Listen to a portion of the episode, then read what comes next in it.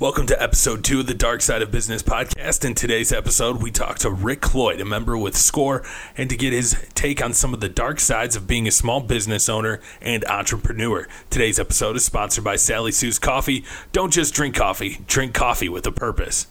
Um, today, we actually are bringing someone in who has a huge knowledge around small business. Not only does this gentleman have experience running a business, he also has a ton of experience experience mentoring individuals like myself and additional entrepreneurs in different aspects of how to help grow their company, manage their company.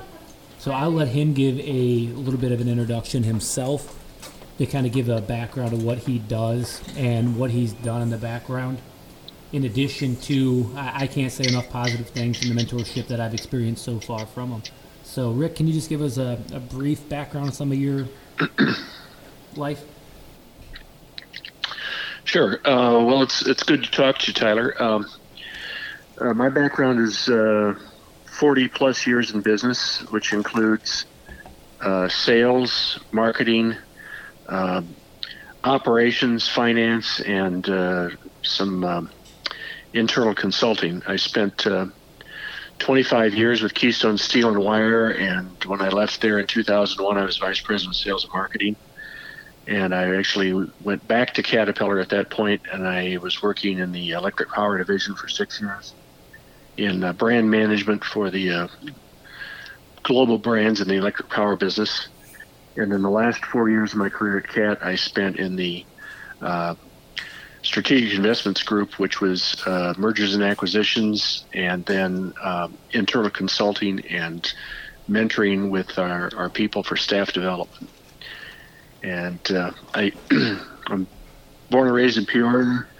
Graduated from Bradley University with a degree in journalism, and then uh, later on, I got a uh, an MBA from the University of Illinois Executive Program.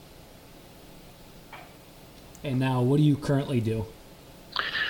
Well, right now I'm one of the mentors with SCORE. Uh, the Peoria chapter of SCORE is one of the uh, approximately 300 chapters active in the United States. I, I, could give you a little background on that if you'd like. Yeah, yeah. We, we why don't we learn out a little bit more about SCORE? Sure. SCORE is a, a, a national not nonprofit association, and it's uh, focused on education for entrepreneurs and mentoring, formation, and the, the, growth and success of small business. We're really the business development field force of the U.S. Small Business Administration. Uh, the SCORE Peoria chapter was founded in 1965. We have 26 volunteer mentors who provide free and confidential business mentoring, and it's uh, tailored to meet the needs of the entrepreneurs and the business owners and, and their personal objectives. Uh, our, our, people have real world experience and uh, a wide variety of backgrounds in uh, areas such as accounting, finance, marketing, manufacturing, law, management and, and business plan preparation. So it's a really good group of people, and they are uh, they're all volunteers, and all of our services are free. Awesome. So you're talking about mentoring some small business owners, and that's kind of what we're gearing this towards. Is we want to let everybody know more of the the dark side of becoming an entrepreneur, because I think some people, you know, might jump in think it's all great and dandy to become a business owner, but they don't know some of the things that come with being a business owner. Maybe they didn't get told those things. Right. So that's kind of the whole premise of our podcast. And I mean, me being an entrepreneur, I've learned, as you're well aware, many, many lessons very quickly. Um, and one of the things is, I think a lot of people aren't aware of all the resources that exist. Um, one of them being SCORE, I found to be a fantastic resource that I learned about. Um, just the SBA in general is a resource that I think is very underutilized. Um, in your experience, are there any other available tools that you find that people don't utilize? Well, there is a um, business de- development center. Uh, the the area area of uh, we're dealing with is uh, they're headquartered at Bradley University. There are other organizations that are focused on uh, providing services and support for, for entrepreneurs. Um, many local banks will make references for people to help them get started in the business.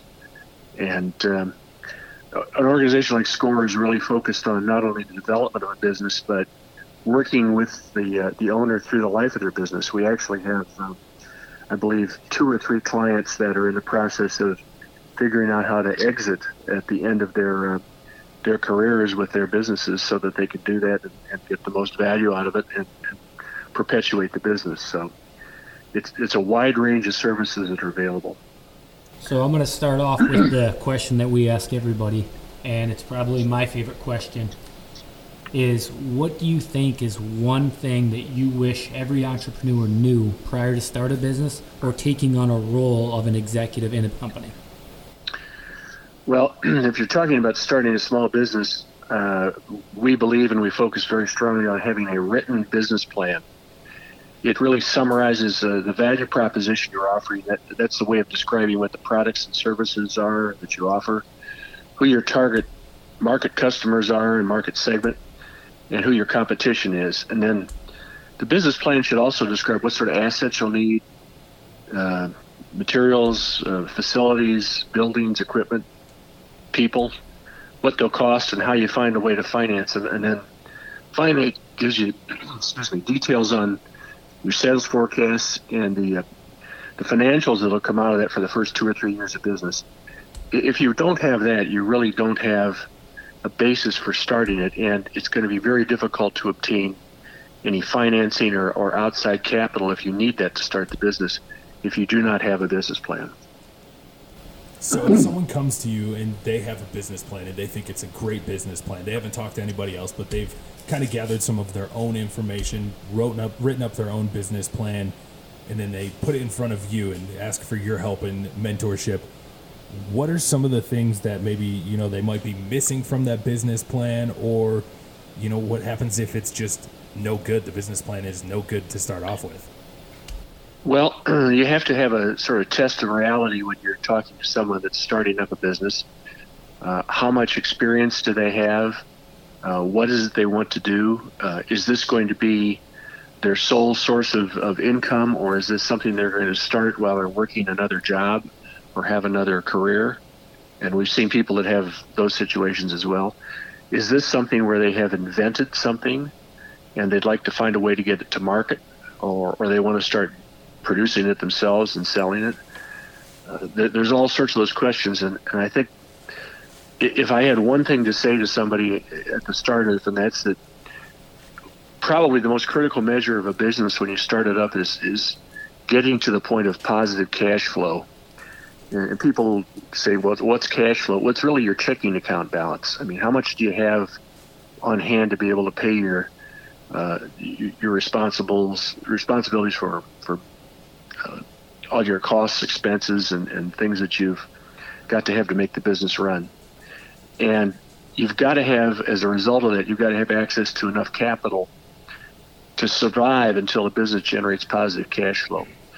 And, and one of the things that people misunderstand is that even though a business is profitable from an accounting standpoint, a growing business really consumes cash. And if you're going to grow a business and grow it rapidly, you may be profitable, but you may always find yourself short of cash to take care of your payables for your inventory materials or for your people that you have to meet payroll or, or for any other thing that finances, for example, the receivables from the customers that are paying you. Most of the customers in a commercial situation don't pay you uh, uh, immediately, so you have to offer them terms of some kind, and that means that you have to wait to get that cash into your checking account. And that cash flow is really the, the lifeblood of a small business. That was an excellent point. One of the things that I've learned is even on terms, a lot of times those terms aren't uh, always followed as closely as they could be. Because even if you have, for instance, you sign up a new account and you have that customer who you have net 30 terms before you get paid, you may have to supply them three or four times prior to getting that first net 30 check. So, like you said, that growth is really consumes cash flow. That's a great point. My, my next question I want to pose to you is when in regards to small business entrepreneurs, obviously you can make this as generalized as possible, but what do you think is the biggest mistake that you see made by starting entrepreneurs?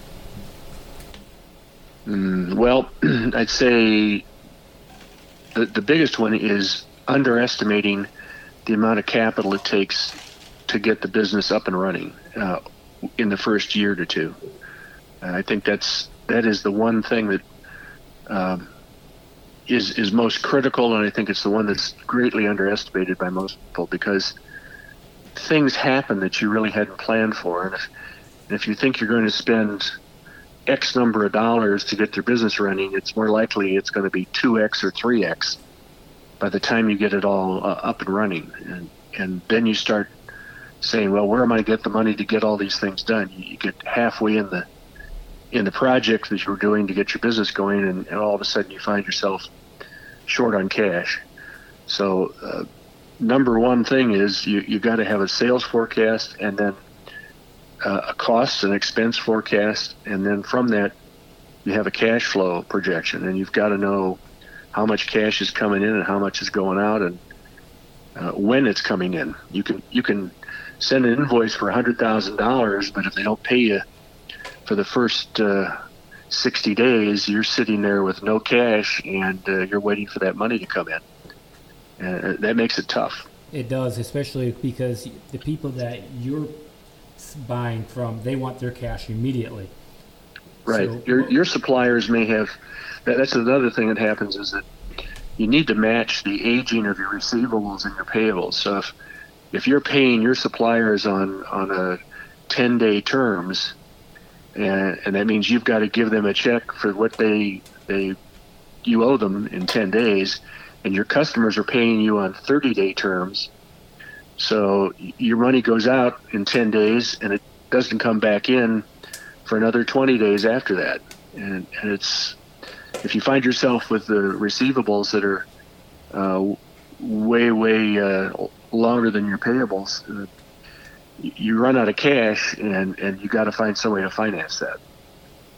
Absolutely. And I know some of the advice that I've actually received from you was I was very fortunate in learning about, you know, offering a discounted rate to generate cash flow on cash on delivery. The problem is that only works with certain customers because a lot of corporations have those net 30 and terms like that are not always interested in that concept. It's just, uh, it's just one of those things that people sometimes uh, fail to realize. And, and you're right, the terms on which you, you buy and sell can make a huge difference. Uh, there's a there's a sort of a joke that goes around is that uh, I'll let you set the price, but I want to set the terms. And uh, it, you think about that and you say, okay, well, uh, here's the price, and I say, okay, the terms are I'll pay you in five years. Well, you know, it, it, it sounds ridiculous, but the point is that the terms have a great deal to do with how you manage your cash flow and, and what what you have available to keep your business running. Absolutely, and and with that joke, even you look at on a one year, even if that's the case, you could cycle your entire set of raw materials off of their money, which would essentially be free money. Um, but yeah, and that's a big thing that I think is missed a lot. And one of the things that you joked about with me that I thought was a great piece of advice was um, when looking at like construction, like where build outs is get an estimate from two people, add them together, and that's probably what you're actually going to spend. And I've learned that with a multitude of our build outs that no matter what I forecasted, it's been 30, 40% more, no matter how precise I try to be, thinking that I'm going to manage every penny, it just never comes out that way. Yeah, it's it's uh, difficult, and in many cases, there are unknowns that you uncover as you get into a project, and once you're halfway in, you don't have much of a choice. So you, you find yourself having to spend more than you expected, and then how do you pay for that as you're getting your business set up? So this, uh, and then this all kind of just keeps going back to you know having enough money and having having a solid business plan. Without that, you have nothing. But if there, if there's anything other, if someone, you mentioned this a little bit ago about having a product you invented and want to take to market, or just maybe something like opening a restaurant or something along those lines. How does somebody like what's the difference or the different paths you might go if you're you know trying to get a product out to market or if you're just opening a store or a business?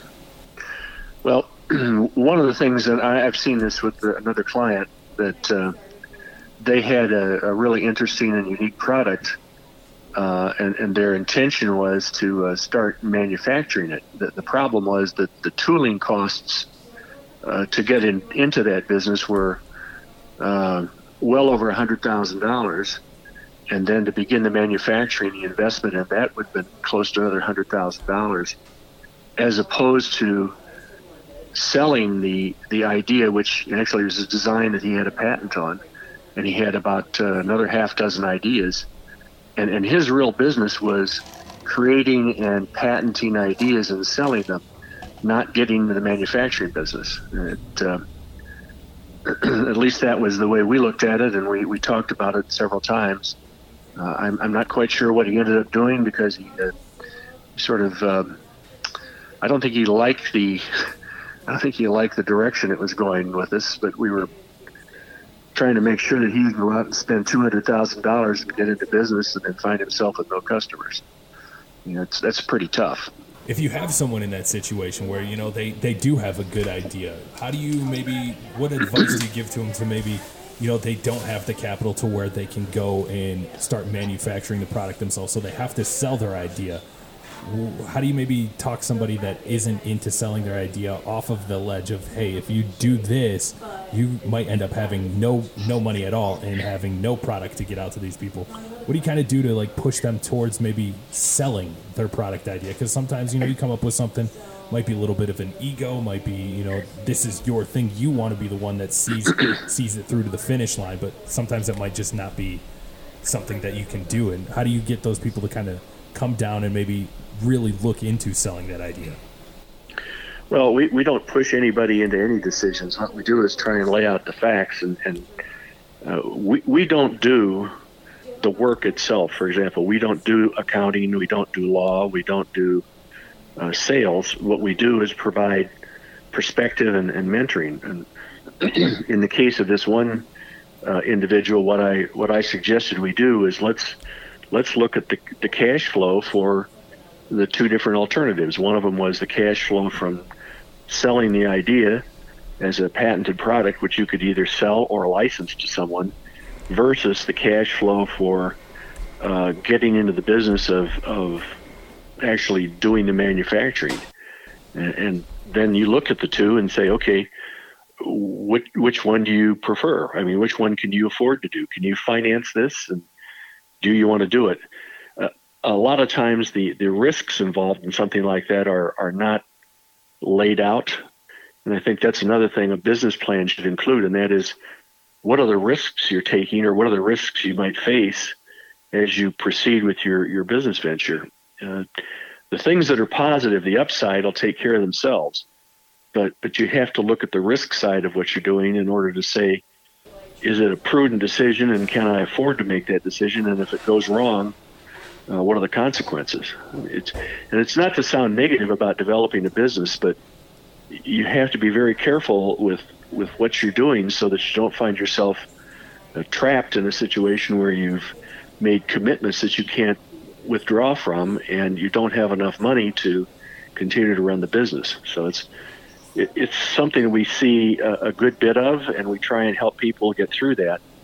And um, you get a business up and running and you get it going, that's great. But if you don't think through the process at the front end, it's going to be a lot tougher to make recovery later on.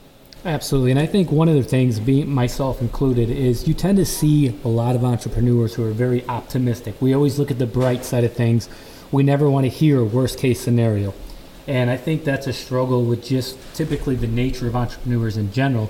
But I think that the whole point of this con- uh, podcast is to try to get people to really sit down and face that reality. Because, like you said, just my personal example is I know one of the things growth, seeing some of the mistakes that I've made and facing the reality of it. I think that there is a lot of people who are always looking at the positive end of everything, which is great, like you had mentioned before. The upside is always going to take care of itself, is knowing what the downside can be. Um, so typically, I found that for myself, I always need to think about best case, worst case scenario, and then figure that it's going to be 10% worse than worst case scenario. Because the reality is that stuff happens, and if I'm wrong, then it's it's it's a win. But if you bank on the worst case possible scenario, I think that that's kind of the best way to go. I think when I first started this company, I made a lot of mistakes in not doing that, and it's something that I've recently taken on um, from the ideology of realize that life's not all sunshine and rainbows, and you have to make tough choices. So, Yeah. Well, to, to that extent, you're right that uh, people that are starting a business are optimistic.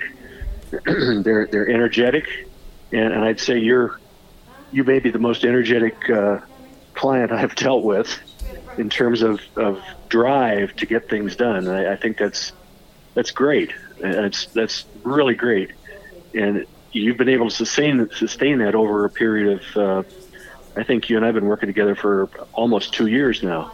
yep, we have. Uh, and, and I, I think the uh, the point here is that you've got to have the drive and, and the idea and, and the willingness to, to go through some tough times to get there. Uh, but um, it, it doesn't mean that everything's going to be easy. Uh, but the, the business the business plan and development of the business plan is the way to put the roadmap together because if you don't know where you're going, every road leads there. So we'll go on a, a lighter note. One of the things that I ask everybody. So in your career in business, like I brought up on our last episode, I found that one of my saving graces is having something that grounds me. So when, because business, as you, I'm sure you can speak to, we'll have you touch on this briefly before you answer the question. Is can be extremely stressful. Um, there's going to be a lot of ups and downs, not just in with being an entrepreneur, but even from your experience managing, there's a lot of ups and downs. There's a there's a lot of stress that usually comes along with that. What did you find as something that grounded you, something that always made you be able to step back and realize that okay, we're going to make it through this? Well, I've got uh, uh, I, I've got a couple of things uh, that uh, have helped me. One of them is uh, my wife was never hesitant to ask the hard and uncomfortable questions uh, when you come home for work and you start talking about it, and she's she's very genuine about those things, and that's been incredibly helpful to me. Second is that I've had uh, several bosses who are really good at developmental discussions. And by that, I mean, uh, Rick, here's what you did, and here's what you should have considered doing in, in its place, or can you help me understand why you took that uh, direction? The, the, the, upside of that is, that first of all, is that they're there to help you and, and support you, but you can't get there unless you have a, uh honest and uh, straight up discussion. The, the other thing is that in in almost every case, they were willing to trust me with uh, greater responsibilities when the time came. So, if you're willing to to work with somebody who's going to tell you the truth and, and ask you tough things, uh, at the same time, you got a better shot at things when the opportunity comes around. And and I'd say the third thing was that um, I'd say about um,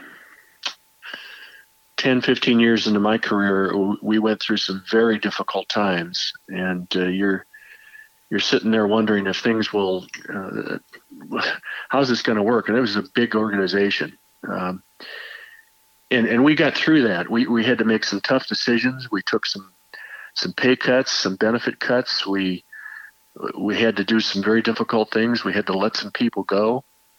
Uh, none of that is pleasant, but at the same time, you've got a business that's survived and, and continues to, to be in business for well over 100 years. So I feel like I contributed to that, but at the same time, a lot of other people made sacrifices as well. But thinking back about that when I went further on in my life uh, gave me a, a good deal of confidence that, uh, you know, somebody thinks this is difficult. And I'd, I'd say, you know, this, this is tough, but I think I've seen worse and, and in many cases I had, and, and that that's sort of the way to look at it because the thing that confronts you is always sort of like how are we going to get through this or get around it, and uh, if you've been through that a couple times, uh, you have a lot more confidence, and you also aren't as uh, it doesn't scare you as much uh, if you've if you've been through it before. Absolutely, and that makes sense. I mean, you see a lot of these entrepreneurs who have started companies who have been able to replicate their success, and I think that's a big part of it is they've seen it and it's not as scary to them. like I talked about my podcast, my son, my fiance have always been a huge part of keeping me grounded. At that and every time I talk to my brother, he'll always ask me if I. He's like, "You've been shot at today," and I'll tell him no, and he'll always tell me life's okay. So that's one Yeah. of the things that I've always used as a way to kind of endure that. But I just want to take a moment though and really thank you for coming on and kind of talking with us. It was great information. I think that this is going to be very helpful to the people who are listening to this. Um, as always, your mentorship is greatly appreciated. I'm always learning something new. Well, thank you very much. Appreciate the opportunity. And uh, if uh, folks want to uh, get in touch with SCORE, we have uh, a national website and a local website. It's uh, scorepeoria.org or uh, score.org, which is the national um, website. You can find uh, entrepreneurs. You can search for somebody. You can find mentors for entrepreneurs. You can search for someone with specific experience uh, from across the country and see if they can help you if we can't do it here. So, and I've had uh, half a dozen of those calls from places around the country as well. So, it's it's really a, a great organization. The people are uh, good to work with, and uh, I enjoy it. And it's it's uh, it's a lot of fun to be able to help somebody that's really got an idea and, and it's it's starting to move. And I, I, I enjoy working with you, Tyler. And uh, we'll just try to keep this up. All right, Rick, thank you very much for joining us. We do appreciate your time and, uh, and all the great insight that you gave us today. Great. Thank you very much. Take care. Episode two of the Dark Side of Business podcast is brought to you by Sally Sue's Coffee. Don't just drink coffee, drink coffee with a purpose.